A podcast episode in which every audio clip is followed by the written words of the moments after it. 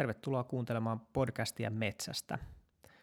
Tämänkertaisen jakson vieraana on Jouni Tikkanen, joka kirjoitti Lauma-nimisen kirjan, jonka alaotsikkona on 1880-luvun lastensurmat ja susiviha Suomessa. Eli aiheena mitä raflaavin.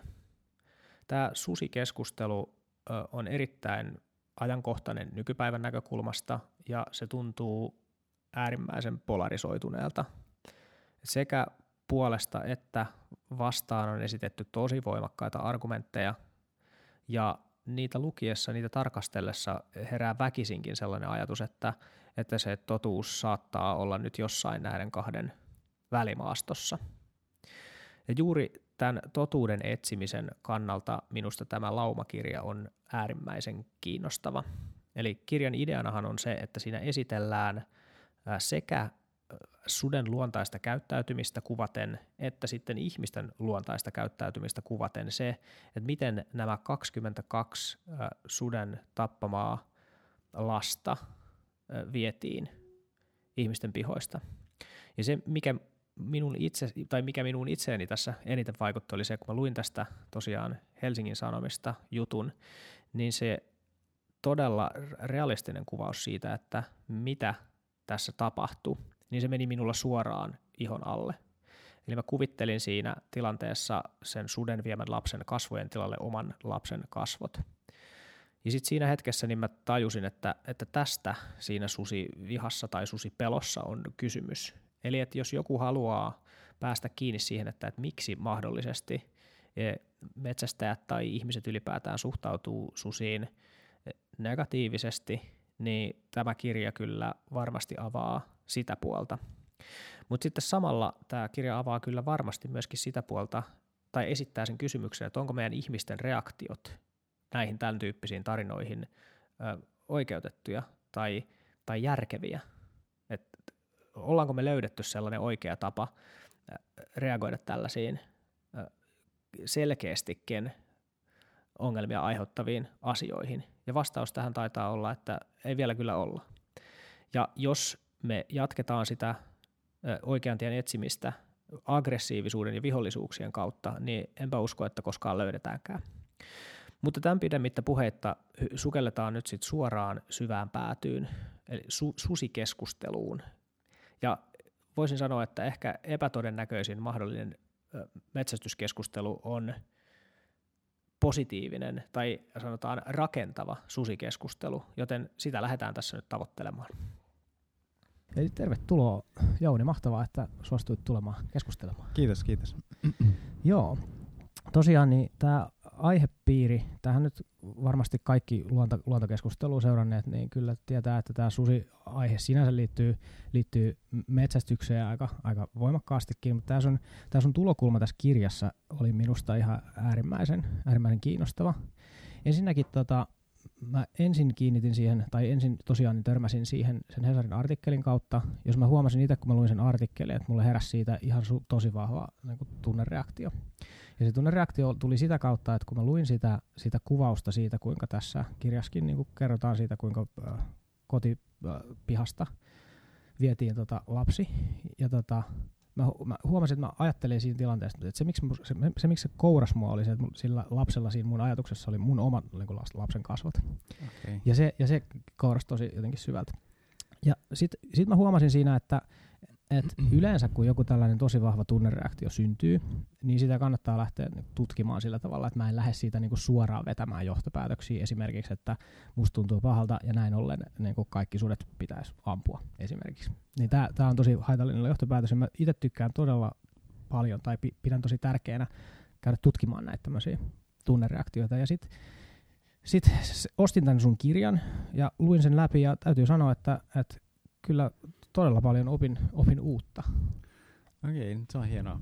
Joo. Se toimii niin. Joo, jos mä vielä just vähän alustan vielä sen, sen verran tähän ennen kuin pääset ääneen, niin, niin tota, mä, mä kyllä tiesin, että tämmöisiä surmia on ollut Suomessa 1800-luvun lopulla, mutta en oikeastaan tiennyt, että esimerkiksi että kuinka monta tai minkälaisia tilanteita ne on ollut tai, tai miten se on sitten mennyt, että se, se tässä nyt niinku aukesi tosi hyvin. Ja sitten sit se, mistä mä erityisesti tykkäsin tässä kirjassa, oli se, että siinä kuvattiin, sekä sutta että ihmistä aika vähän niin kuin lajille uskollisella tavalla, minu, mun näkökulmasta sortumatta sellaiseen niin kuin antropomorfismiin tai sellaiseen niin kuin ihmisen kaltaiseksi tekemiseen, mikä tosi monesti tällaisessa eläinkeskustelussa tuntuu olevan niin kuin elementtinä. Ja sitten toinen asia, mistä mä itse tykkäsin, ja vaimo itse asiassa niin kuin, tavallaan tykkäsi, mutta se herätti edes kysymyksiä, oli se, että tämä kirja on kirjoitettu tarinamuotoon. Joo. Niin tästä päästään nyt sitten ensimmäiseen kysymykseen, niin, niin tota, miten, sä, miten sä teet tämän tyylilajivalinnan tässä? No siis, äh, mitä, mitä sun vaimo sanoo siitä? Kiinnostaa. Hän siis sanoi, että se oli tosi hyvä, niin kuin, vähän sellainen niin kuin ikään kuin dekkarinomaisesti kirjoitettu, tosi mukaisesti tempaava. Joo. Ja sitten se lopputulos, tai kun hän oli lukenut sen kirjan, niin sitten hänelle tuli sellainen olo, että, että huijattiinko mua nyt lukemaan tämän, tässä tietokirja. Ja se oli, se on niin kuin, hänessä, tota, tämä oli mahtavaa, koska tuossa on aika paljon minusta semmoista dissonanssia. Ja, Okei. ja, ja tota, mun mielestä tosi hyvää jotenkin pohti, pohtimisen aihetta. Mä, mä itse tosiaan, niin kuin, vaikka kun omaa kirjaa kirjoitin, niin mä totesin, että kyllä se, se tota, tarinamuotoisuus on, on niin kuin hyvä vaihtoehto Mm. siihen, että miten tämä voisi kirjoittaa, mutta mä tosiaan niin kiinnostaa, että mitä, mitä, No. mitä se sun ajatusprosessi meni tuossa? No tota, siis toi ihan hauskasti sanottu, että huijattiinko mut lukemaan tietokirja, koska siis paljolti, mä, mä oon aikauslehti toimittaja ammatiltani, Mm-hmm. ja paljolti se niin kun, työ, mitä mä teen ammatikseni, on sitä, että mä huijaan ihmisiä lukemaan tietoa tota, ihan töikseni. Sitten tavallaan käytän niin kaunokirjallisuuden ja, ja sanotaanko elokuvan keinoja siinä, että niin kun, lö- löydän maailmasta valmiita narratiiveja ja sit käytän niitä hyväksi. Mutta tota, tässä tapauksessa itse asiassa mä, niin kun, mä törmäsin joskus töiden kautta Suomen luonnon toimittajana Turun seudun lapsensurmiin 1880-luvun alussa ja sitten tajusin, että okei, tässä on ihan järjettömän hyvä narratiivi. Ja mä jopa ajattelin, että mä olisin tehnyt siitä ää, dokumenttiromaanin. Mutta sitten sit kun sain siihen apurahan, niin aloin ihan oikeasti tekemään sitä, niin tajusin, että ei siis se on ihan väärä, väärä muoto tällaiselle, tällaisessa aiheessa, joka on näin järkyttävän jakava ja jossa Mm. niin kun vaikuttaa, että niin kun on, on faktoja tarkistettavaksi ja näin päin pois. Sitten mä päädyin sellaiseen niin kun, että se, se kertovan tekstin ajatus pysyy. Mä oon, mä oon narratiivinen kirjoittaja joka tapauksessa ja se jäi sinne, mutta tota, päätin, päätin lähteyttää sen tosi tarkasti. Ja sitten sit tuli tämmöinen niinku tarkkaan lähteytetty kertovaa, kertovaa asiaproosaa. Ei se, niinku, ei se mitenkään, Suomessahan sitä tehdään vähän vähemmän, mutta Mm. niinku amerikkalainen non-fiction on, on Kyllä. niinku Kyllä, se tavallaan niinku itselle tutuin lajityyppi melkein. joo. Ja on sellaista kustannustoimittanutkin Otavalla joskus. Ja sitten päädyin tekemään tämän kirjan itse vu- vuosien jälkeen. Se on mulle hyvin luonteva, luonteva valinta. Mutta sitten voisi sanoa, että se aihepiiri osaltaan muokkasi sen kirjan just se Joo. Joo, mä, mä samaistun tuohon tohon just, että, että se ehkä Suomessa ajatus on, ollut, on monesti vähän semmoinen, että faktat pitää olla listattuna akateemisesti oikein ja se mm. Mm. on sitten hyvä. Ja sitten kun on itse lukenut paljon vaikka, vaikka populaaripsykologiaa tai, tai, tai vaikka ruoka-aiheisia teoksia, niin sitten mä oon Mm. huomannut, kuinka, kuinka mukavasti tempaavaa se semmoinen narratiivin mukaan tuominen on. Niin se oli mulla itsellä semmoinen niin, äh, peruste sillä, että miksi mä halusin niin kuin itsekin kokeilla, että miten tämmöistä sitten kirjoitetaan. Mutta sä sanoit, että tuossa on hyvä narratiivi, niin ää, tarkenna vielä, mitä sä tarkoitat niinku hyvää, hyvällä tässä, tai miten, miten se niinku vetosi sinua? No se vetosi sillä lailla, että koska töideni kautta Suomen luonnon toimittajana mä jollain lailla perehdyin Suomen susien historiaan. Mhm. Ja esimerkiksi tiesin tutkimuksista sellaisen, että että 1880-luvun alussa Suomen susikanta oli jo romahtamassa. Mm. Ja sitten nämä tapahtui samaan aikaan.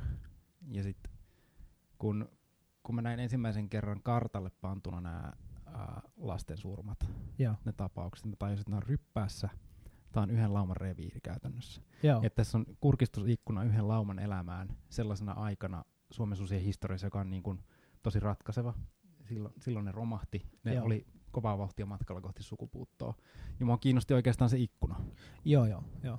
Mulla oli yksi, yksi uusi tieto selvästi mulle itselleni. Tässä oli nimenomaan se, että tässä oli yhden niin kuin lauman tai ehkä jopa yhden, yhden niin kuin susiparin Mm. jotenkin tekosista kysymys. Se, se, se ei ollut mulle itselle ennakko Joo, no siinä on siis selvää. Pikkusen, pikkusen, siis niinku, pikkusen jää epävarmuutta sellaista, mitä ei Mm. tietenkään ikinä voi ikinä No totta. aivan täysin varmistaa. Että siinä on niinku yksi semmoinen outlier, joka on vähän sen lauman reviirin ulkopuolella, että oliko se siinä sitten niinku Joo, toinenkin lauma samalla siellä vai ei. Olosuhteet oli sille toki hyvin otolliset, mutta No, tällaista me ei tiedetä.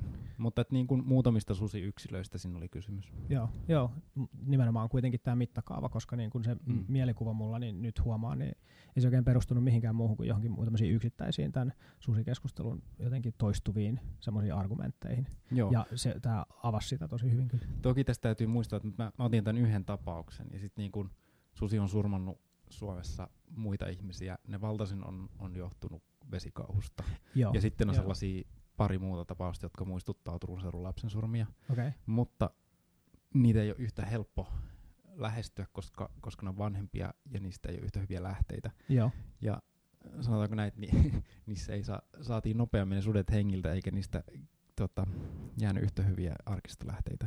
joo. Kivi, Kivennavalla oli yksi semmoinen niin kuin ihan kiinnostava tapaus kanssa 1800-luvun puolivälissä, mutta siellä oli yhtä aikaa vesikauhoja ja sitten ilmeisesti tämmöinen lauma. Ja se on huomattavasti vaikeampi lähestyä, mutta niin kuin harvassa niitä on ollut. Aivan. Tässä yksi, yksi tosiaan teema, tai semmoinen ennakkokysymys, minkä lähetin sullekin, oli se, että kun mä tutustuin vähän tähän niin kuin susikeskusteluun vaikka sosiaalisessa mediassa, mikä on aikamoinen, aikamoinen sukellus. Mä niin kuin itsessään en ole ihan varma suosittelenko kellekään.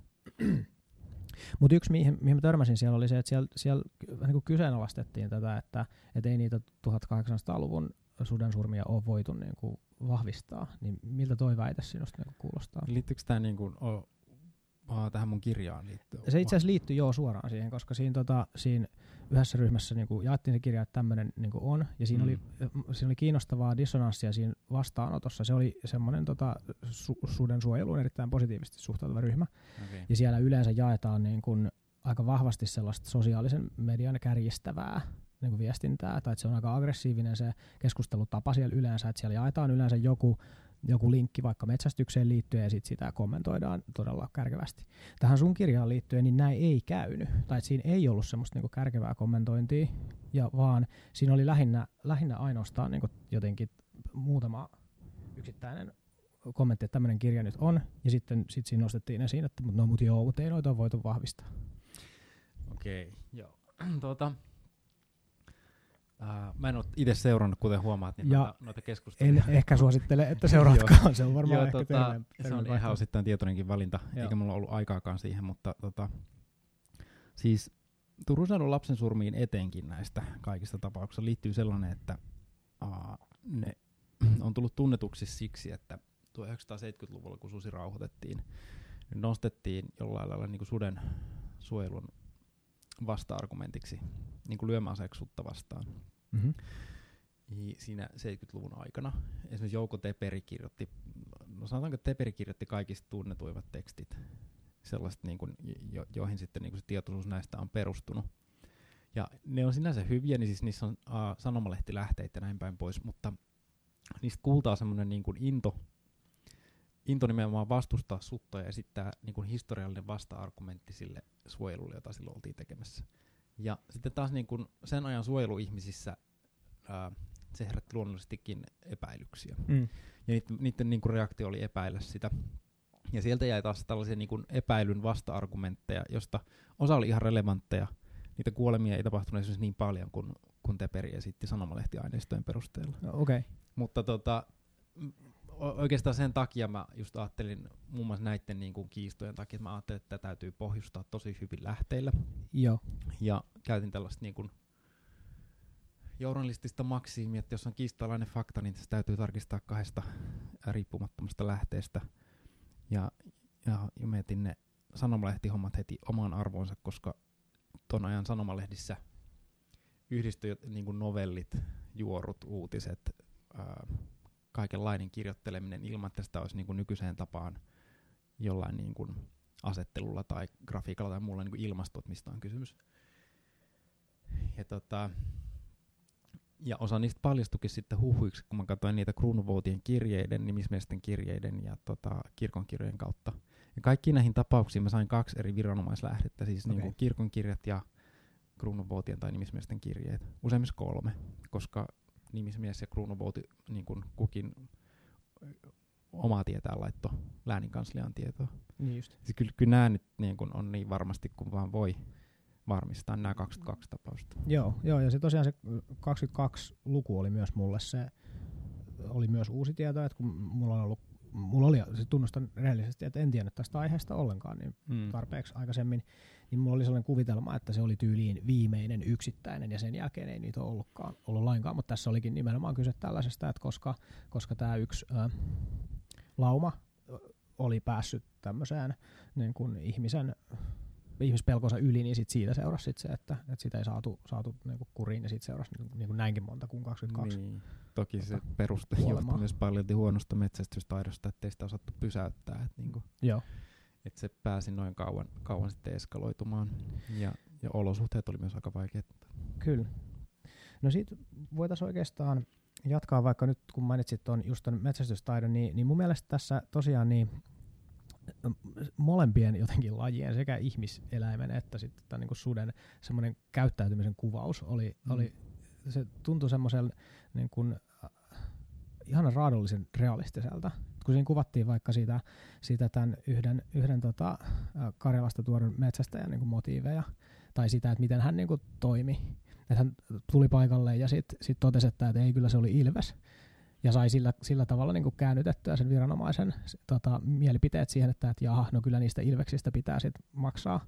Ja sitten hän niin kuin, sai metsästää ison kansan ilveksiä, joita hän osasi metsästää. Tai että oli ikään kuin, että taidot oli Mm. just sen lajin metsästämiseen. Ja sitten niinku sen suden metsästys ei varsinaisesti häntä sit niinku siinä tilanteessa kauheasti kiinnostanut. Ja näin ollen tämmöinen huippu tyy- metsästäjä niin ei sit saanutkaan vielä sitä niinku aikaan. Että tossa, tossa se inhimillinen niinku logiikka, että se mistä, sä, mistä saat sen palkinnon ja mikä, mikä on sun näkökulmasta helpoin tapa saada se korvaus, niin se ohjaa sitä toimintaa, niin se on minusta todella realistinen kuvaus siitä, että miten ihminen toimii.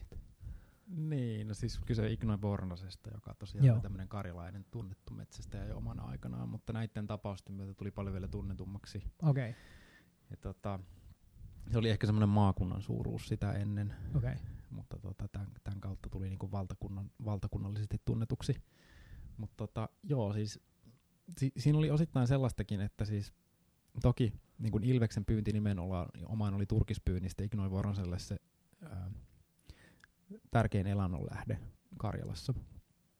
Mutta ää, kun se pyynti perustui siihen niin kuin saaliin väsyttämiseen, Mm. Niin taka-ajoon, hiihtämiseen ja sitten niin kuin, että pistettiin sauvalla kuoliaaksi käytännössä vi- viime Joo. kädessä. Mitä nyt on sitten salametsästäjät tehnyt esimerkiksi ahmalle joskus sudellekin, että ajetaan moottorikelkalla niin Mm. kauan takaa, että voidaan ajaa päältä. Niin, niin. Mutta se on paljon vaikeampi metsästystapa Varsinais-Suomessa. Se oli jo siihen aikaan, vaikka tieverkko ei ollut niin hyvä kuin se nykyisin on. Mm. Koska siellä kuitenkin oli teitä. Ja siis esimerkiksi niin kun, eihän sutta voinut väsyttää ihan niin hyvin, koska sä aina pääsi sitten kuitenkin niin kun, Joo. Ei pelkästään upottavassa lumessa, vaan muutenkin juoksemaan. Ja tota, et se oli vaikeampaa. Ja, ja sitten sit oli vaan tämä motivaatio, että niin kun, jos oot niin kun et mitenkään kovin hirveän rikas ihminen ja teet ammatiksesi metsästämistä, Mm. niin se, se niin Ilveksistä, Ilveskanta oli tosi runsas, ja Ilveksistä maksettiin sama raha, niin miksipä Mm-mm. siihen ei olisi keskittynyt silloin. Joo, Se, just näin. näin, näin se niin taloudellinen logiikka Vornasen näkökulmasta meni. Joo, toi on kyllä niin yrityselämästäkin tuttu palkitsemisen ongelma, että, että se mistä, mitä haluttiin saada aikaan oli viime kädessä se, että nämä lapsen surmat pitäisi saada loppumaan ja sitten sit siitä yksi pykälä oli, että no, sudet pitäisi saada, saada tota, tapettua tämän takia, mutta siitä päästiin vielä sit siihen, että kuitenkin kun maksettiin niistä ilveksistä, niin sit itse asiassa ei päästy lähellekään sitä, mitä alun perin niin tavo- tavoiteltiin just tämmöisen Joo. inhimillisen logiikan takia. Mutta siellä oli myös taustalla tämä niin kuin huono luonnontieto, että osa, niin sekoitettiin suden ja, Joo, suden ja joo, joo, ilveksen joo. te- tekoset ja jopa, jopa laji, lajit keskenään, että puhuttiin Totta. susi-ilveksistä. Joo, kyllä. Se, se, se oikeastaan niin kuin liittyy myöskin tuohon ihmiskuvaan, mikä mulla aikaisemmin oli, oli jotenkin sellainen ajatus, että, että se semmoinen menneen Suomen suomalainen, että se on ollut sellainen shamaanitason niin kuin luonnon tuntija ja jotenkin elänyt ja hengittänyt sitä koko sitä luontoyhteyttä, mutta että tosiasiassa niin se luontotietämys on tainnutkin olla niin kuin aika huono.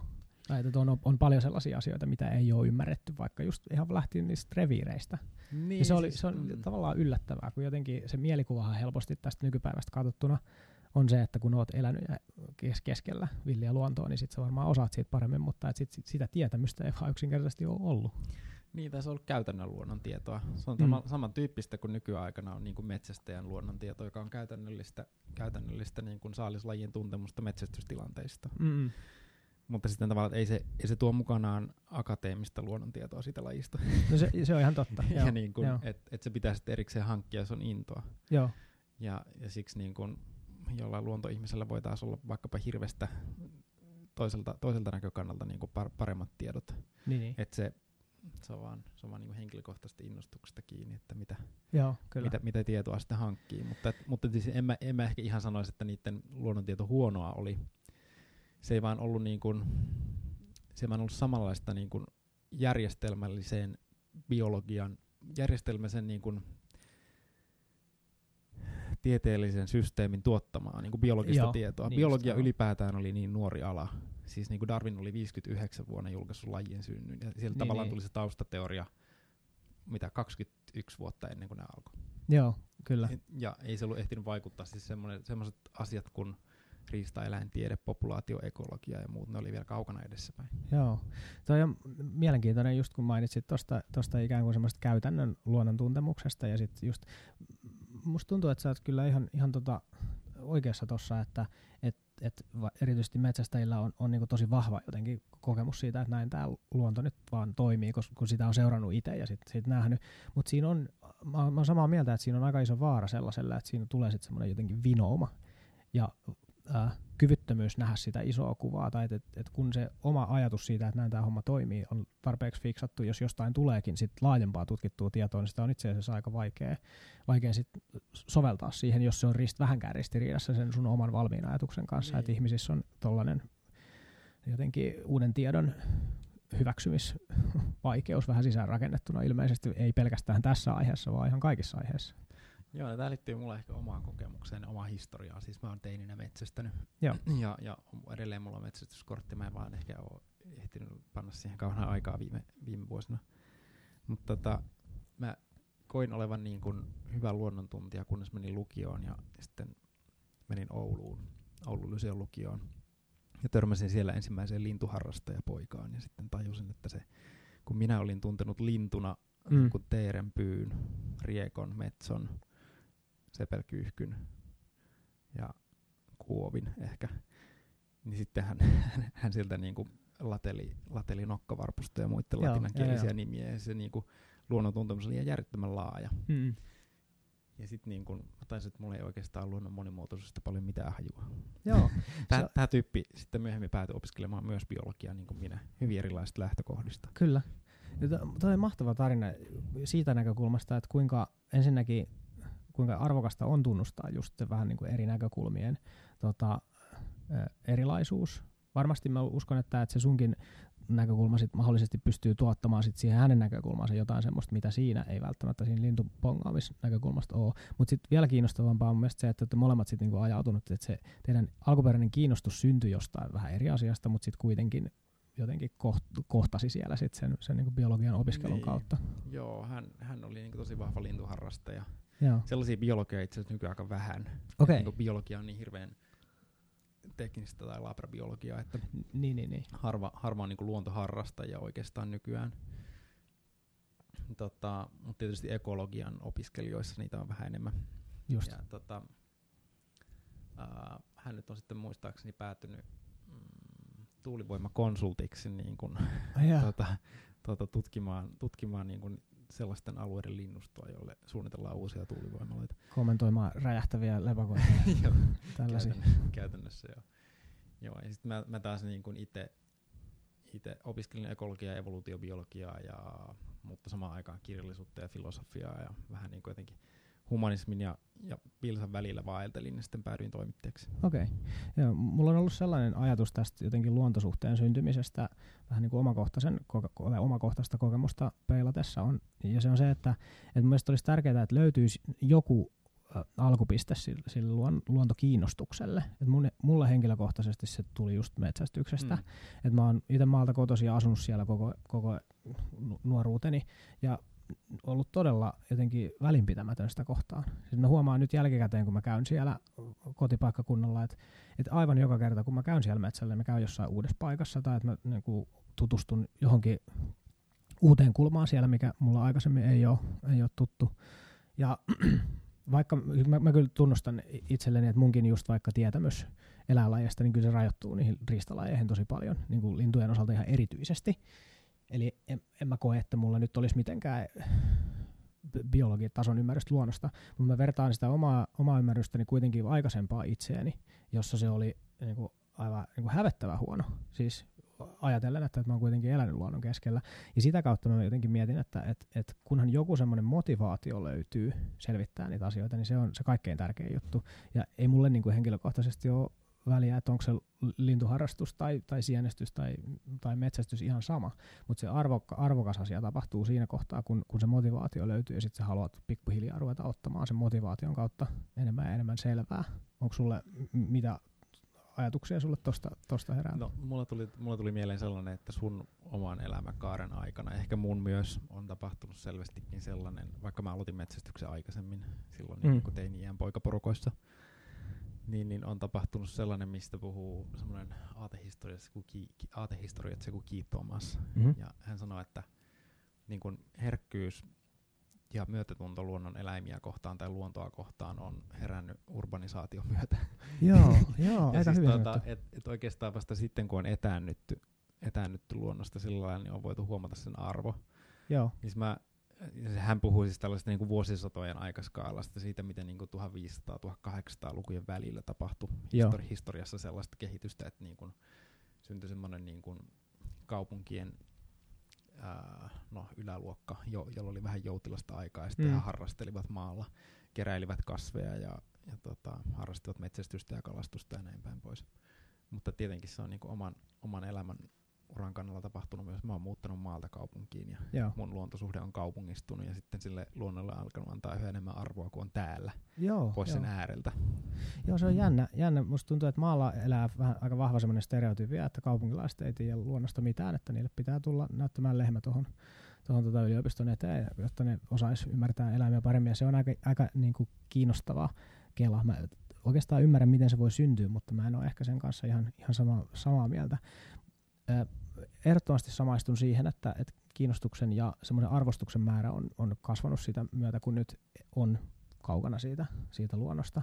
Sitten sit mun kysymys ehkä sun suuntaan on sitten, että, että miten sitten sit se realistinen käsitys siitä luonnosta, niin mitä siinä sitten tapahtuu? Jotenkin kuvittelen, että, että kun sitä luontoa katsoo kaukaa tai vaikka pahimmillaan jostain omalta sohvalta luontodokumentista, niin siinä ei välity se luonnon semmoinen tietty karuus tai, tai jopa vaarallisuus. Niin mitä, onko mahdollista, että, että samalla kun arvo, arvostus kasvaa, niin sitten kuitenkin ymmärrys ei kasva samassa suhteessa? Niin, siis kyllähän siis etääntyessä etääntyy. niin. eihän, sille, eihän sille mitään voi. Mutta tota, mitähän tuosta nyt ajattelisi? Um, siis tarkoitat periaatteessa vähän niin kuin sellaista, että onko, onko niin kuin maalaisten puhe siitä, että kaupunkilaiset ovat vieraantuneita, niin, niin totta. No, Vai? No, Jos kärjistän tässä. Jo, kärjistetysti niin yksi, y, yksi kysymys on vähän niin kuin toi. Joo.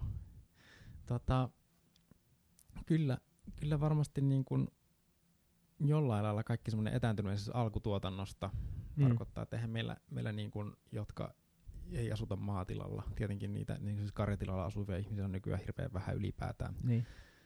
verrattuna vuoteen 1870 tai varsinkin 1880, jolloin kaikki eli karjatilalla. Mutta, tuota, mutta tuota, siis tietysti tapahtuu sellaista etääntymistä, että kun uh, ravinto tulee meille kaupasta, mm. me ostetaan se niinku pon, ponnekkaasuun pakattuna ja sitten sitten syödään. Jos ajattelee, että mm, niin kun saa lihansa sillä tavalla ja avaa sen ponnekkaasupakkauksen ja laittaa pannulle ja sitten syö, niin, niin ei siinä hirveän konkreettista ko- kosketusta ole siihen, että miten eläin eli, mitä se söi, miten se kuoli Joo. ja näin.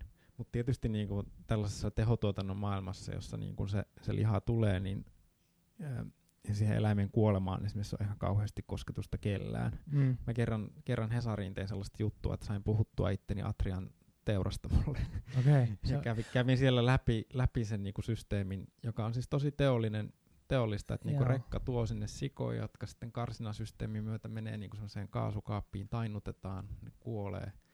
Sitten menee sellaista valtavaa linjastoa pitkin ja sitten siellä tuota, yksi tyyppi kierrätti Atrialta ja meni möläyttämään, että tuota, älä sitten tätä pane mihinkään, mutta tämän laitteen kehitti Hitler, Sak- Hitlerin natsit Saksassa. Aha. Ja sitten että no joo, en mä sitä varmaan juttuun, juttuun laittanut, mutta Huh, tavallaan huh. niinku se kumaa tavallaan, niinku, että minkälainen, minkälaista niinku se teollisesti, minkälaisen prosessin se niinku teollisesti tuotettu liha käy läpi. Mm, mm. Ja eihän me sitä nyt ajatella, tai no mä en ihan hirveästi syö lihaa, mä syön kyllä niinku esimerkiksi enojen pakasti, kun ne tyhjentää pakastinta ja Niin. antaa sieltä hirvelihaa, niin syön kyllä mielelläni, mutta tota, ehkä tuo kokemus osaltaan vaikutti siihen. Joo, ihan, ihan varmasti joo. Mä tuohon kun sanoit, että et eihän kauhean monella tai oikein kellään ole kokemusta siitä elämän hengen ottamisesta, niin et- et siinä teollisessa mittakaavassa niin tietysti ainoastaan niillä, jotka sitten on siellä laitoksessa töissä. Mutta tuohon mä kyllä s- sanon vastaan, että, että juuri sen kokemuksen tavoittelu oli mulle syy aloittaa niin metsästys. Että kun mulle tuli se fiilis si- tai, tai, tai mä koin, että mä en ole rehellinen itselleni tässä suhteessa, että mä oon, mä oon syönyt lihaa aina ja mä en tiedä yhtään, miten se elää.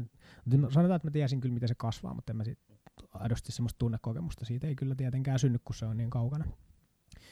Niin sitten kun mä kävin sen jotenkin prosessin läpi ensimmäistä kertaa, että, että otin, otin tota taljajousen käteen ja sitten ammuin kauriin ja sitten suolistin sen ja ny- nyliin ja palottelin ja sitten pistin pöytään, niin, niin kyllä se oli aika elämää muuttava kokemus. Ja musta mä oon, mä oon törmännyt siihen, että, että erityisesti kaupungeissa niin on aika paljon ihmisiä, jotka kel- käy tätä samaa kelaa. Et yksi, mm. yksi yleisin keskustelun aihe, mitä mä käyn esimerkiksi nyt niin tuosta mun kirjasta tai mikä nousee vähän jotenkin lähes aina esiin siinä on se, että et, no, et se keskustelukumppani aina jossain vaiheessa saa semmoisen ajatuksen, että mut hei, että se pitäisikin olla silleen, että jos syö lihaa, niin sit pitäisi niinku, suorittaa tämmöinen lihansyöntipassi ja niinku, tappaa eläin ja sitten vasta saat syödä.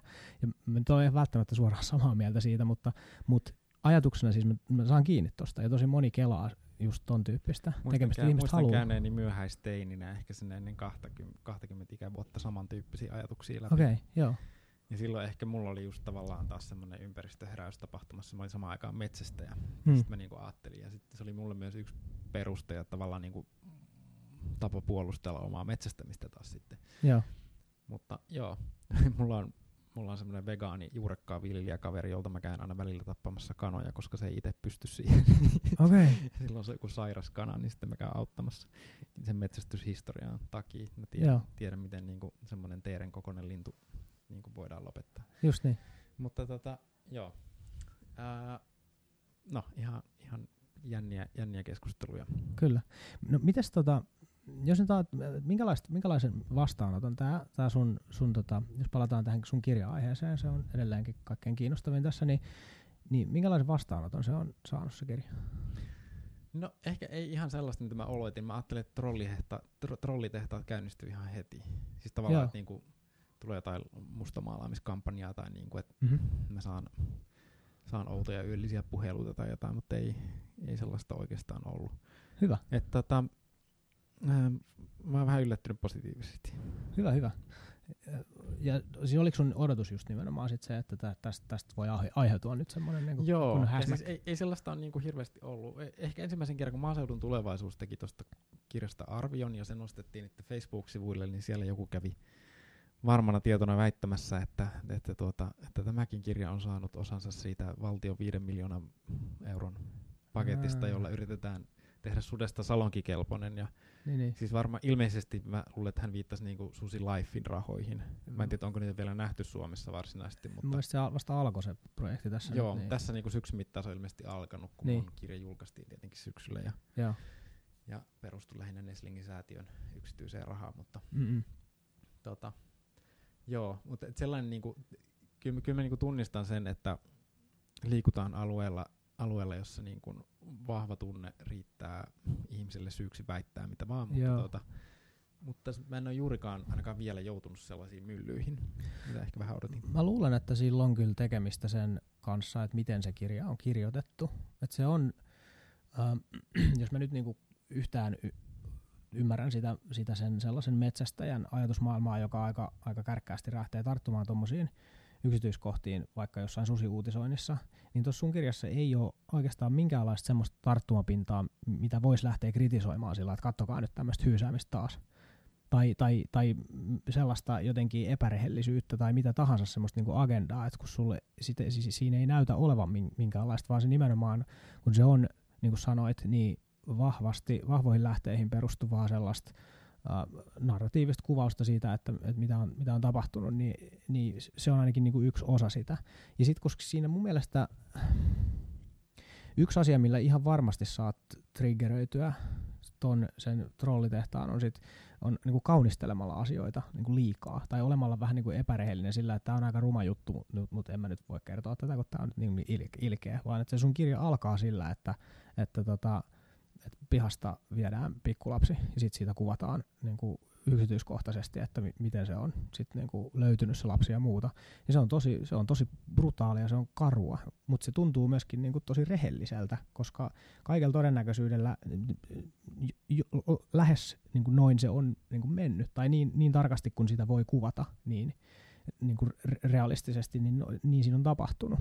Niin siinä on se rehellisyys kuitenkin tosi vahvasti mukana. Siitä puuttuu kaunistelu, niin ainakin se, mä uskon, niin jättää sen, sen puolen tavallaan ja pahimman kritiikin kyllä niin kuin tulematta. Et niin si- se voi olla. Siis, että tähän on tavallaan tietyllä lailla nämä tapaukset on niin kuin, mm, suden vastustajille rakas argumentti. Niin, se on siinä sekin. On siinä sekin, ja, ja sitten tota, uh, että se, se jollain lailla kiinnostaa, mutta sitten niin.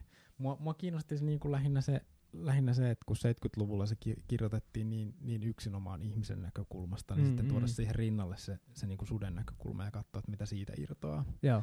Jollain lailla saada ne tasapainoon keskenään. Joo, joo. Se on ihan hirveän vaikeaa, koska, koska tota, uh, me sitten luetultiin joillain esilukijoilla sitä ja he aina oli vaan silleen, että ah, nämä lasten tapaukset nostaa karvat pystyyn. Ja. paremminkin mun täytyy niinku yrittää huolehtia siitä, että susi edes jollain lailla niinku olisi samastuttava tai niin, sen niinku niin, näkökulma. Niin.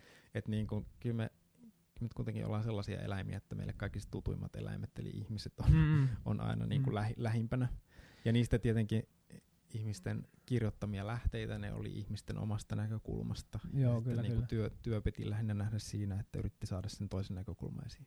Joo, joo. Ja minusta no, henkilökohtainen mielipide on, että se kyllä kohtuullisen hyvin onnistui, tai että mulle tuli sellainen, kyllä, kyllä siinä sellaisia hetkiä on, että, että mä niin tunnen myötätuntoa sitä kohtaan, että, että, että siinä on niin kaksi eläinlajia, jotka nyt kamppailee elinolosuhteista, ja toinen niistä on nyt tässä suhteessa aivan niin kuin ylivoimainen, että, että se toinen tekee sen, mitä se voi roikkuakseen kiinni siinä viimeisessä niin kuin sukupuuttoon menossa olevassa elämän niin kuin langassa, ja sitten toinen on täysin ylivertainen. Ja sitten mun mielestä se tasapuolisuus tuli mun mielestä aika hyvin siinäkin, että, että sitten ne ihmisen toimet, mitä siinä kuvattiin, niin nehän oli jotenkin parhaimmillaan nehän tavallaan kuulosti vähän semmoista niin hölmöläisten hommalta sillä että tuhannet jotenkin ihmiset menee sit ringissä, mutta sitten kun niitä ei kiinnosta siellä, että et, ei tämä oikeastaan, mun pitäisi olla jossain ihan muualla, niin ei siitä tulekaan mitään.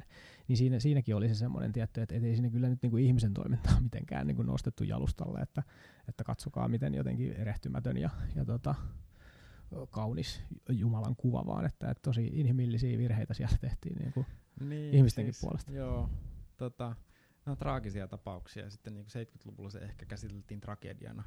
Ehkä. Ja sitten, mut, sitten kun ottaa suden näkökulman ja katsoo siitä näkökulmasta näitä juttuja, niin tota, sitten se muuttuu tragikomediaksi, koska siinä tavallaan niin valtasuhteet kääntyy. Mm, Yleensä mm. kun valtasuhteet kääntyy, että joku, niin kuin, jota pidetään alhaisena, nostetaan niin kuin tasavertaisen asemaan vaikka ihmisen kanssa, niin sitten se alkaa näyttää koomiselta se, mitä ihminen tekee. Mm. Mutta, siis, mutta siis olihan siinä ihan järjetön määrä vaan sellaista niin kuin tietämättömyyttä ja kompastelua ja mämmäröintiä, mm, joka mm. Niin kuin, jos se vaan kuvaa mitä tapahtui, niin se on vähän, vähän huvittavaa jotenkin. Niin, kyllä se hyvä, hyvä narratiivi tavallaan sieltä nyt niin kuin näkyy, että se on mm. kyllä tarinana semmoinen, että siinä on aika, aika vahva kaari kyllä olemassa. Mutta se tosiaan, niin se mikä mun mielestä tässä, jos mä seuraan nyt vaikka sitä, että minkälaista äh, viestintää vaikka nyt sitten just tämä kaupunkiväestö tällä hetkellä aiheesta, aiheesta tota, antaa, niin kyllä, kun mä luen sitä, niin musta tuntuu, että tässä, kyllä tässä nyt jotenkin nyt vähän, vähän unohdetaan se, että kyseessä on petoeläin ja että sitä, sitä puolta silotellaan. Ja sitä, sitä tässä kirjassa niin ei siloteltu ja se oli mun mielestä tosi, tosi virkistävää. Ja sitten taas toisaalta kyllä mä oon sitäkin mieltä, että et, et just vähän se, mihin viittasit myös, että, että se ikään kuin metsästäjän totuus tai se, että miten nämä asiat nyt menee, niin sekin nyt kun sitä viime aikoina on nyt seurannut, niin kyllähän sekin vähän absurdilta nykypäivänäkin näyttää, että jossain ajaa joku pakettiauto ja sitten alkaa levitä huhut, että, että nyt istutetaan koirasusia valtion rahoilla paikasta toiseen ja sitä ruvetaan pitämään niin kuin totuutena, niin emme olla kyllä näköjään ihmis, ihmiseläin kyllä tässä nyt sadassa vuodessa muututtu niin kuin yhtään mihinkään, että, että sama, sama, sama jotenkin hölmöläisten hommaa tämä on nyt niin kuin edelleen. Se on, se on kiinnostava siis toi, mihin viittasit tämä, niin kuin, että Luke siirtää susia, tai, mm. tai no okei, koirasusistakin on puhuttu, mutta tota, se on jänn, siis mun mielestä sikäli jännittävä salaliittoteoria, että, että kun se on tavallaan niin turha, susi on niin järjettömän jalkava eläin, mm. nopea liikkumaan. Muutama vuosi sitten Suomen luonnon toimittajana seurasin sellaista tapausta, jossa yksi Etelä-Ruotsissa pannotettu susi lähti, lähti niin kuin parivuotiaana vaellukselle, urossusi,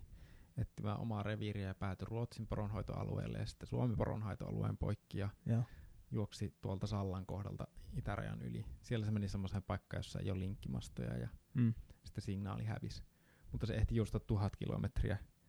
Vaan kun puhutaan näin liikkuvasta eläimestä, niin se vähän tuntuu mielettömältä, että mi- No miksi, joo, miksi joo, mietitään mut- edes, että mut miten niin. sudet leviää täällä. Sala, salaliittoteoriat on aika erikoisia monesti. Joo. Mä, mä oon miettinyt sit jotenkin sitä kyllä toisaalta, että, että kuinka paljon siinä on kyse taas sit siitä, että, että kyllä toisaalta vaikka metsästyskeskustelussa mä oon nähnyt sitäkin, että, että että kyllä siitä on ollut semmoista molemminpuolista niin ymmärtämättömyyttä tai sitä ikään kuin, että mä katson ihan vaikka sitä, että, että minkälaista vi- viestintää nyt vaikka ihan eduskunnan suunnasta tulee, vaikka nyt vihreältä, niin siinä on paljon semmoista vähän niin kuin ikään kuin tahattomiakin piikkejä pistetty sinne, mitä mä nyt kun keskustellut nyt vaikka vihreiden kansanedustajien kanssa, niin sieltä on käynyt ilmi, että, että oho, että emme oikein to- tota kyllä tarkoitettu, että miten ton nyt voi noin tulkita. Ja kun tollaiset kokemukset vähän niin kuin kasaantuu, siis se, että et, et vaikka metsästäjälle tulee sellainen olo, että mua ei kuunnella eikä mua ymmärretä, niin sit se rapauttaa vähän niin kuin luottamusta systeemiin pikkuhiljaa. Ja sitten kun tämä jatkuu tarpeeksi pitkään, niin sit siinä voi käydä sillä tavalla, että, että sitten se, miten se tässä kohtaa tulee yksittäisenä esimerkkinä ilmi se, että nyt on pakettiautolla siirretty susien, se vaikuttaa täysin järjettömältä. Mutta sitten jos se katsotaan se koko ketju, että miten se, niin kun se epäluottamus on syntynyt, niin sitten sit yhtäkkiä se niin kun salaliitto saattaakin alkaa vaikuttaa ihan niin kun järkevältä. Että jos sä oot Joo. menettänyt kaiken uskon siihen, että tuolta ei voi tulla mitään hyvää, koska on niin ilmiselvää, että sieltä ei nyt ymmärretä tätä meidän elämäntapaa ja niin kuin, kun sitä viestintää on niin kuin seurannut, niin, niin kuin näen, että miten se ketju on mahdollisesti päässyt. Joo, mä päässyt niinku tota etenemään puolta niin tarkasti seurannut, Hmm. mutta siis ilman muuta siinä niin ilmaistaan jotakin laajempaa epäluottamusta Joo, virkakoneistoa kohtaan. Kyllä, kyllä. No mitäs, jos nyt sitten katsotaan tätä niin kuin nykypäivän susitilannetta, että nythän meillä Luken arvion mukaan ollaan jossain äh, kahden ja 300 suden välissä, oliko se oikein? Muistanko oikein? Mm, Muistaakseni oli ihan vähän yli 200 tuossa kesällä, mutta, mutta Joo. en. Joo. Just näin. Ja, ja tässä ollaan nyt niin kuin lukumäärällisesti ollaan nyt tultu sieltä 1800-luvun lopun ihan pohjalukemista ehkä vähän ylöspäin. Tai että, että vai, vai ollaanko nyt vielä niin kuin about niissä samoissa niin kuin määrällisesti? No ollaan siis alempana kuin 1880-luvun alussa, mutta siinä Joo. 1800-luvun ihan lopussa susi, susi hupeni niin kuin muutamaan hassuun yksilöön. Joo, just näin. Tai niin kuin, oh, lähinnä tuolla ää, Koillis-Lapissa oli varmaankin susia itärajan pinnassa. Joo. No nyt sitten nyt sit, kun tässä kirjassa myöskin ansio, ansiokkaasti kuvataan niitä olosuhteita, että miksi, miksi susi sit, sit päättyi tota, käymään sen ihmispelkonsa yli ja sitten niin otti itselleen hu, jotenkin ei ollenkaan mieluisan riskialttiin tota, saalis, saalisuhrin, niin se yksi iso juttuhan oli siinä oli se, että et, et riistakannat oli niin valtava huonot, että et, se- et, et sudelle ei ollut niin kuin, ruokaa siinä Suomessa, jossa nämä, nämä tapahtumat ä, oli. Ja nyt nyky-Suomessahan näin ei ole, että nythän meidän riistakannat on, on aktiivisen ja myöskin niin kuin metsästäjän tekemän niin kuin riiston hoitotyön ja, ja tota, asioiden paremmin on ymmärtämisen seurauksena nythän meillä on niin kuin terve riistakanta. Niin se, se miljoonan dollarin kysymys tässä nyt niin kuin kaikessa on se, että, että onko se mahdollista, että tämmöinen toistuu ny- nykypäivänä? Että onko mahdollista, että tämmöisessä tilanteessa, missä nyt ollaan, niin, niin susi voisi vielä mennä ja viedä lapsen. Joku tämmöinen vesikauhutapaus, niin se varmaan on mahdollinen. No vesikauhu on aika hyvin kyllä hoidettu pois Suomessa.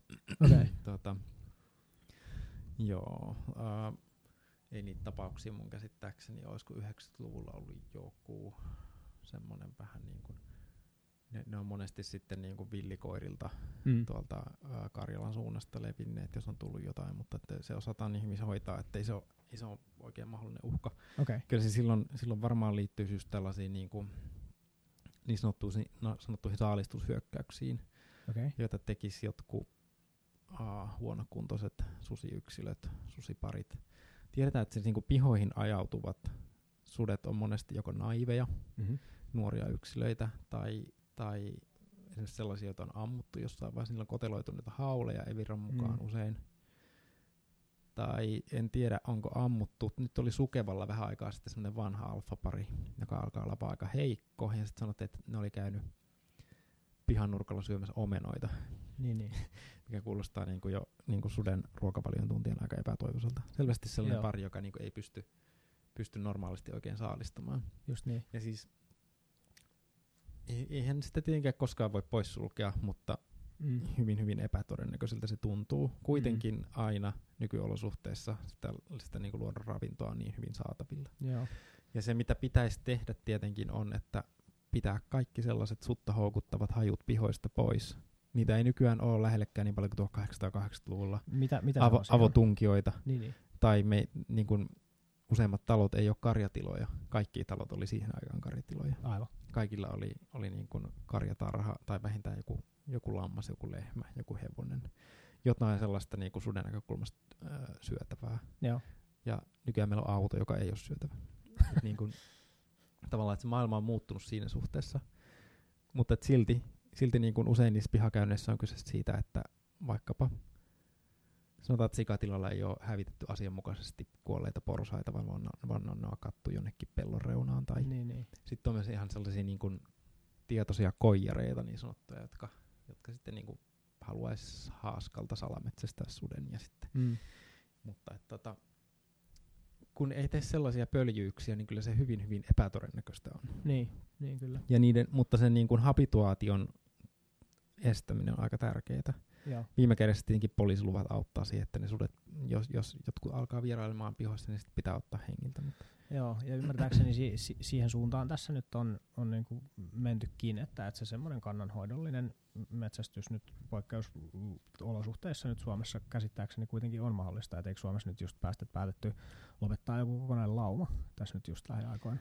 Mä en, mä en sitä tapausta seurannut kovin tarkkaan. Siis kannanhoidollisesta metsästyksestä tuli EUlta semmoinen tota, päätös e- EU-tuomioistuimesta, että se pitää perustella tosi tosi hyvin, koska Joo. kyseessä on suojeltava laji. Just. Ja sitten se menee seuraavan vuoden ajaksi selvitykseen, että no miten se voitaisiin perustella. Niin, niin, joo. Mutta tota, poliisiluvat on eri juttu. Aivan, joo. Niitä voi käyttää niin tällaisissa uhkaavissa tilanteissa. Niin just. Joo, mä uskon, että se realistisin uhka tai se, mistä se kaikki jotenkin paha veri tällä hetkellä syntyy, tai ei nyt välttämättä kaikki, mutta ainakin merkittävä osa tulee siitä metsästyskoira kysymyksestä tällä hetkellä, ja se on, se on tosi, tosi kipeä asia. Et siinähän metsästäjän näkökulmasta puhutaan niin kuin perheen jäsenen menettämisestä, ja sitten kun taas katsotaan niin kuin ulkopuolelta sitä, niin sitten se vastuutus yleensä tehdään sillä että, että no mitä sen viet, viet sitten sen sinne. Ja, ja siinä just vähän kyseenalaistetaan sitten samalla välillisesti myöskin sitä niin kuin e-, elämäntapaa, että kun molemmat niistä ihmisistä, jotka sitten koiralla metsästää, niin se on heille aidosti niin kuin identiteetin yksi tärkeimmistä rakennuspalikoista. Ja sitten jos siihen sit yhdistetään se, että no nyt sä et voi tehdä sitä sellaisella tavalla, kun se on sulle jotenkin merkityksellistä, niin se, se tuntuu, että se vetää, vetää kyllä keskustelun niin aika pahasti solmuun. Joo, siis tosta mä luulen, että suomalainen, ja siis sitä on tutkittukin, että mm. se on niin kuin suomalaisen susivihan ytimessä nykyisin. Joo. Ja tota, itekin metsästäjänä mä ymmärrän sitä. Mä tiedän, mm. miten tärkeitä ne koirat on. Just niin. Ja tota, tiedän, miten iso osa identiteettiä se metsästys on. Uh, ja sitten varsinkin, jos, no, mulle se ei enää nykyisin ole, mä asun kaupungissa ja mä oon etääntynyt sitä aika paljon, mulla ei ole mahdollisuutta mm-hmm. harrastaa niin paljon, mutta maalla se voi olla niin kuin yksi, yksi niin kuin keskeisimpiä maskuliinisuuden rakennuspalikoita. Jotenkin se, niin. jotenkin se elämäntapa. Eikä edes rajaten, rajaten maskuliinisuuden. Ei, ei välttämättä, vielä, ei välttämättä edes. Toki se on hyvin, per, hyvin paljon perinteisesti niin kuin miehiin, niin, miehiin tota, rajoittunut. Mutta tota, joo. Ää, ja se sitten tekee niin vaikeeta. Niin, mutta, niin. Ti, mutta siis tota, se metsästyskoiraperinne, joka meillä nyt on, tietenkin niin kuin suomalaiset on tulleet tänne jääkauden jälkeen koirien kanssa, Mm. kun hylkeitä, hylkeitä ja hirviä pyytämään, mutta, mutta siis semmoinen niin kenneltoiminta ja nykymuotoinen metsästyskoiratoiminta tuli, tuli suunnilleen samaan aikaan, kun nämä Turun seudun lapsen surmat tapahtui 1800-luvun Mhm. lopussa sellaisen niin brittiläisen urheilumetsästyksen myötä. Okei. Okay. Ja se tietysti vielä vahvistui ihan älyttömästi vasta 1970-luvun jälkeen, kun hirvikannat kohos niin korkeaksi joo, kuin ne kohos, että niitä voi alkaa metsästää. Ja tietyllä lailla siinä puhutaan hyvin tuoreesta kulttuurista. joo. Ja, ja niin kun, sit voisi ehkä myös miettiä, että voiko, voiko metsästyskulttuuri muuttua niin, että esimerkiksi niin kuin, kyllähän miesajollakin voi hirveä metsästää. Ja itse olen ollut usein metsällä niin kuin esimerkiksi jänistä. Mä en ole ollut hirvi, hirviporukoissa koskaan, Mm. mutta, mutta jänistä ja tälleen on metsästetty miesajolla ja ne on ihan yhtä niin kuin sosiaalisesti ja, ja muuten niin kuin hienoja, hienoja tapahtumia. Toki siinä jää se niin kuin ihmisen ja koiran yhteispeli, joka on Joo, hirveän mielekästä, mielekästä niin pois, mutta Kyllä. Ja, ja sitten siihen yhdistyy vielä sit se tämän hetken ää, maaseudulta maalta, maalta muuttoliike, joka aiheuttaa sit ongelmaa siinä, että et, et väkeä on vähän niin kuin vähemmän. Et käytännössä se mies, mies ajo hirvimetsästyksessä vaatii kuitenkin aika ison porukan nuoria, hyväjalkaisia tyyppejä. Ja sitten kun Mm. realiteetti on se, että maalla monet seurat on, on vähän ikääntyneen puoleisia, niin sit se ei välttämättä ole tällä hetkellä ainakaan nyt niinku realistinen mahdollisuus. Mutta tossapa se olisikin nyt sitten niin kuin, äh, mä näen tuossa niin kuin ihan mahdollisia reittejä ulos. Mä en itse usko, että tämä jotenkin nyt, miten ikinä tämä susikeskustelu nyt tästä meneekään, että tämä nyt olisi jotenkin suomalaisen metsästyksen tai koiraharrastuksen loppu. Kyllä se varmasti sitä niin kuin vaikeuttaa ja siinä tulee tosi inhottavia tämmöisiä tilanteita, mihin pitää pystyä suhtautumaan nyt ihan eri lailla kuin mitä jotenkin tähän asti, mutta sitten just vaikka toi, että loppuuko hirvenmetsästys Suomesta kokonaan nyt sitten, jos ei koiria su- suostuta pistämään ulos, niin kyllä siihen niinku ehkä olisi jotain muitakin vaihtoehtoja, mutta se vaatii aika isoja, isoja muutoksia, ja ne isot muutokset on tietenkin aina, aina super vaikeita, ja tuossa tapauksessa se yksi muutos, mikä siinä pitäisi tapahtua, olisi varmaan se, että useampi ihminen vähän niinku kiinnostuisi aiheesta ja olisi valmis menemään sinne tota hirviporukkaa, jotta se hir- mies ajo esimerkiksi. Mm. olisi mahdollista, että mun, mun taas, Tai sit, niin, sitten eläkeläisille on tapana tarjota joissain hirviporukoissa niin sanottu peltohirven ampuminen. Mm, joillekin, joillekin niin kuin grand old maneille, jotka on ollut pitkään hirvi, hirvi tota, seuran toiminnassa. Ja sitä pidetään meillä vähän silleen niin kuin liian helppona. Ei, Ehkä. ei, ei, urheilullisena, ei kovin hienona metsästystapana, mutta taas Mm. niin kuin Keski-Euroopassa se on hyvin, hyvin tyypillinen semmoinen niin kuin kojusta, kojusta tuota, niin kuin kauriin ampuminen tai näin. Joo, tai sitten jos puhuttaisiin jopa suorastaan jostain, no nyt mennään jo niin kuin, tähän vaadittaisiin lainsäädännöllisiä muutoksia, mutta esimerkiksi jos vaikka nyt niin kuin hirven jousimetsästys sallittaisiin Mm. sit mahdollistettaisiin se, että sitä voisi tehdä vaikka hiipimällä, niin siitä, siitäpä sitten niin kuin enemmän metsästykseen niin kuin on vaikea enää mennä, koska se on niin vaikeaa ja siitä ollaan sitten jo ihan todella alkukantaisten niin kuin asioiden äärellä. Mutta sekin on ajatuksena tosi tosi erilainen kuin mitä, mikä monen ajatus siitä, että miten se homma pitää hoitaa on. Ja kyll, kyllähän siinä semmoista muutos, muutosjäykkyyttä aika monella on, että, että jos itsekin niin kuin esitän, että, että on jousimetsästäjä, niin kyllä sieltä välillä vähän tulee outoja katseita, että, että miten se on edes niin kuin mahdollista. Että just näitä tämmöisiä mahdollisia reittejä, että miten, miten metsästys voisi mahdollisesti muuttua, miten siihen voi päästä niin kuin uusia ihmisiä mukaan, niin kyllä niitä on olemassa. Mutta samaan aikaan on sitten totta, että, että on ihan todella tuskallista luopua siitä, mitä, mikä pitää itselleen jotenkin ihan todella viimeiseen asti jotenkin tärkeimpänä e- e- elintapana ja, ja jo- josta ei, johon ei oikeastaan haluakaan niin kuin muutoksia. Et se, Niin, ja siis mä, mä, mä oon itse ajatellut, että tuota, mä voisin jatkaa metsästystä helpommin, jos mä opettelisin jousimetsästyksen. niin, niin, Koska se on täällä pääkaupunkiseudulla siis niinku aika tiheästi asutulla Joo, alueella joo. mahdollista. niinpä. Mutta tota, ei mulla ole aikaa siihen. emme, emme, ehdi Okei. opet, emme ehdi opetella Sehän on vaan- niin hyvin. Sehän on priorisointikysymys. Kyllä samaistun kyllä tähän ajan puutteeseen tietysti niin kuin hyvin tässä, tässä elämäntilanteessa, mutta tota, Ja, mutta sitten siinä on myös esteettisiä juttuja. Tavallaan, että On. jotakin ihmistä voi niin kuin miellyttää se, miltä pähkinäinen tukki vaiku- siis On, niin kuin on. tuntuu kädessä ja miltä se näyttää. On, on. Miltä se, mi- minkälainen se on niin kuin hiottuna ja vahattuna ja minkälaista on ruudin haju. Ja Joo, kyllä. Niin hirveän paljosta kysymys. On, on. Tämä on, tää on super iso asia kyllä. Mä ehkä ite, se mun taas sit se uhkakuva tai se, mitä mä vähän nyt niinku pelkään tällä hetkellä, on se, että tämä keskustelu kärjistyy täysin, tai että se lähtee vähän niinku käsistä, ja siitä on mun mielestä olemassa viitteitä. Että nyt, nyt tota, että esimerkiksi Metsästäjäliitto on nyt ottanut viime vuosina aika, aika sovittelevan linjan tai semmoisen yhteistyöhakuisen linjan siihen, että että miten sitä asiaa voidaan edistää, mutta sitten metsästäjät itse on aika vahvasti sitä mieltä, että se ei ole oikea, oikea linja, että nyt, nyt esimerkiksi just, just tässä tota, tätä nauhoittaessa, niin eilen niin Heli Siitari ilmoitti, Metsästäjäliiton puheenjohtaja tai, tai toiminnanjohtaja ilmoitti, että hän jättää tehtävänsä. Et en tiedä, Ai, en tiedä, yk- en tiennyt. joo, no se on ikävä tuoda tämä uutinen tähän nyt tällä tavalla, mutta tota, tosiaan, Tiesin, tiesin kyllä, että hän on saanut painetta siitä. Että Joo. Hän, joo. Kyllä, ja mä en tiedä siis, niin kuin, et, miksi hän on päättänyt nyt sitten erota, että en, en halua nyt spekuloida tässä yhtään sen enempää, mutta et nämä asiat niin kuin yhdistettynä on huolestuttavia. Koska, ja ne on huolestuttavia mun mielestä sen takia, että et, et nyt esimerkiksi vaikka pääkaupunkiseudulla niin metsästyksellä on kuitenkin mun, mun näkökulmasta niin kuin yllättävän hyvä, hyvä jotenkin maine just sen takia, että ihmiset alkaa ymmärtää tätä siihen liittyvää rehellisyyttä ja, ja sitä sellaista luontoyhteyttä, vaikka jousimetsästyksen kiinnostavuutta, kaikkia tällaisia juttuja aika hyvin. Niin nyt sitten, jos me lähdetäänkin siihen, että, että, että metsästäjät itse jotenkin aggressiivisesti päättää, että kaikki sudet pitää tappaa, niin se saattaa kääntää sen koko keskustelun taas sitten sitä niin, koko kyllä se aika paljon vastaan. hallaa tekee totta kai. Joo. Joo, kyllä. Okei, tota, loistavia, loistavia huomioita. Mäpä vielä tsekkaan tästä, tästä listasta, että onko, onko meillä, meillä tota vielä joku asia, mitä mä etukäteen pistin. Ja näyttäisi siltä, että aika hyvin tässä ollaan päästy kyllä käymään läpi näitä, mitä, mitä, me, mitä me puhuttiin. Tota, mä mä vielä lopuksi, lopuksi tota vielä kysyn tuosta kirjasta vielä ton, että, että kun sä lähdet sitä, sitä kirjaa viimeistelemään, sanotaan näin, tai tekemään sitä työtä, niin oliko sulla ajatus siitä, että minkälaisen vaikutuksen sä haluaisit siihen lukijaan niin kuin sillä kirjalla niin kuin saada aikaan? Tota. Vaikea kysymys. Um,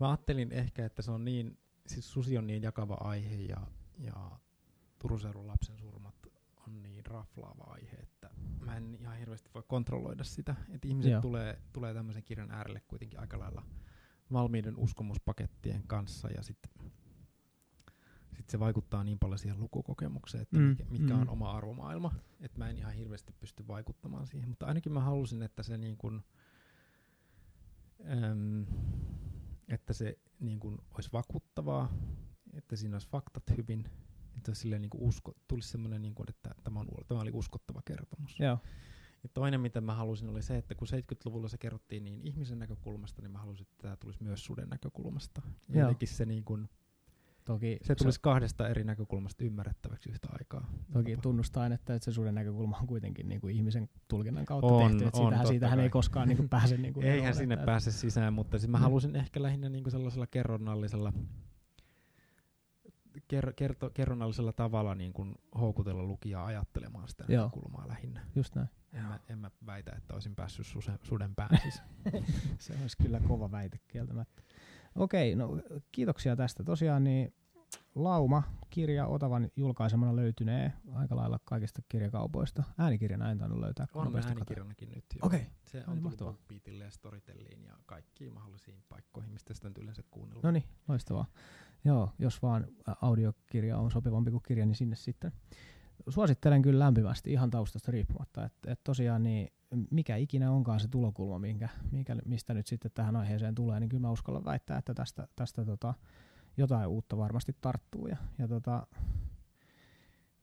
itse uskon siihen, että et, et sellaisen niin pitkälle tieteeseen perustuvan to- totuuden etsiminen on paras tapa niin kuin eteenpäin missä tahansa asiassa, niin, niin olkoon sitten niin myös tässä susikeskustelussa yritetään, yritetään pärjätä sen kanssa, mitä tästä, tästä tulevaisuudessa sen suhteen on tulossa. Näin tehdään. Kiitos, Kiitos. kiitos tosi paljon. Kiitos.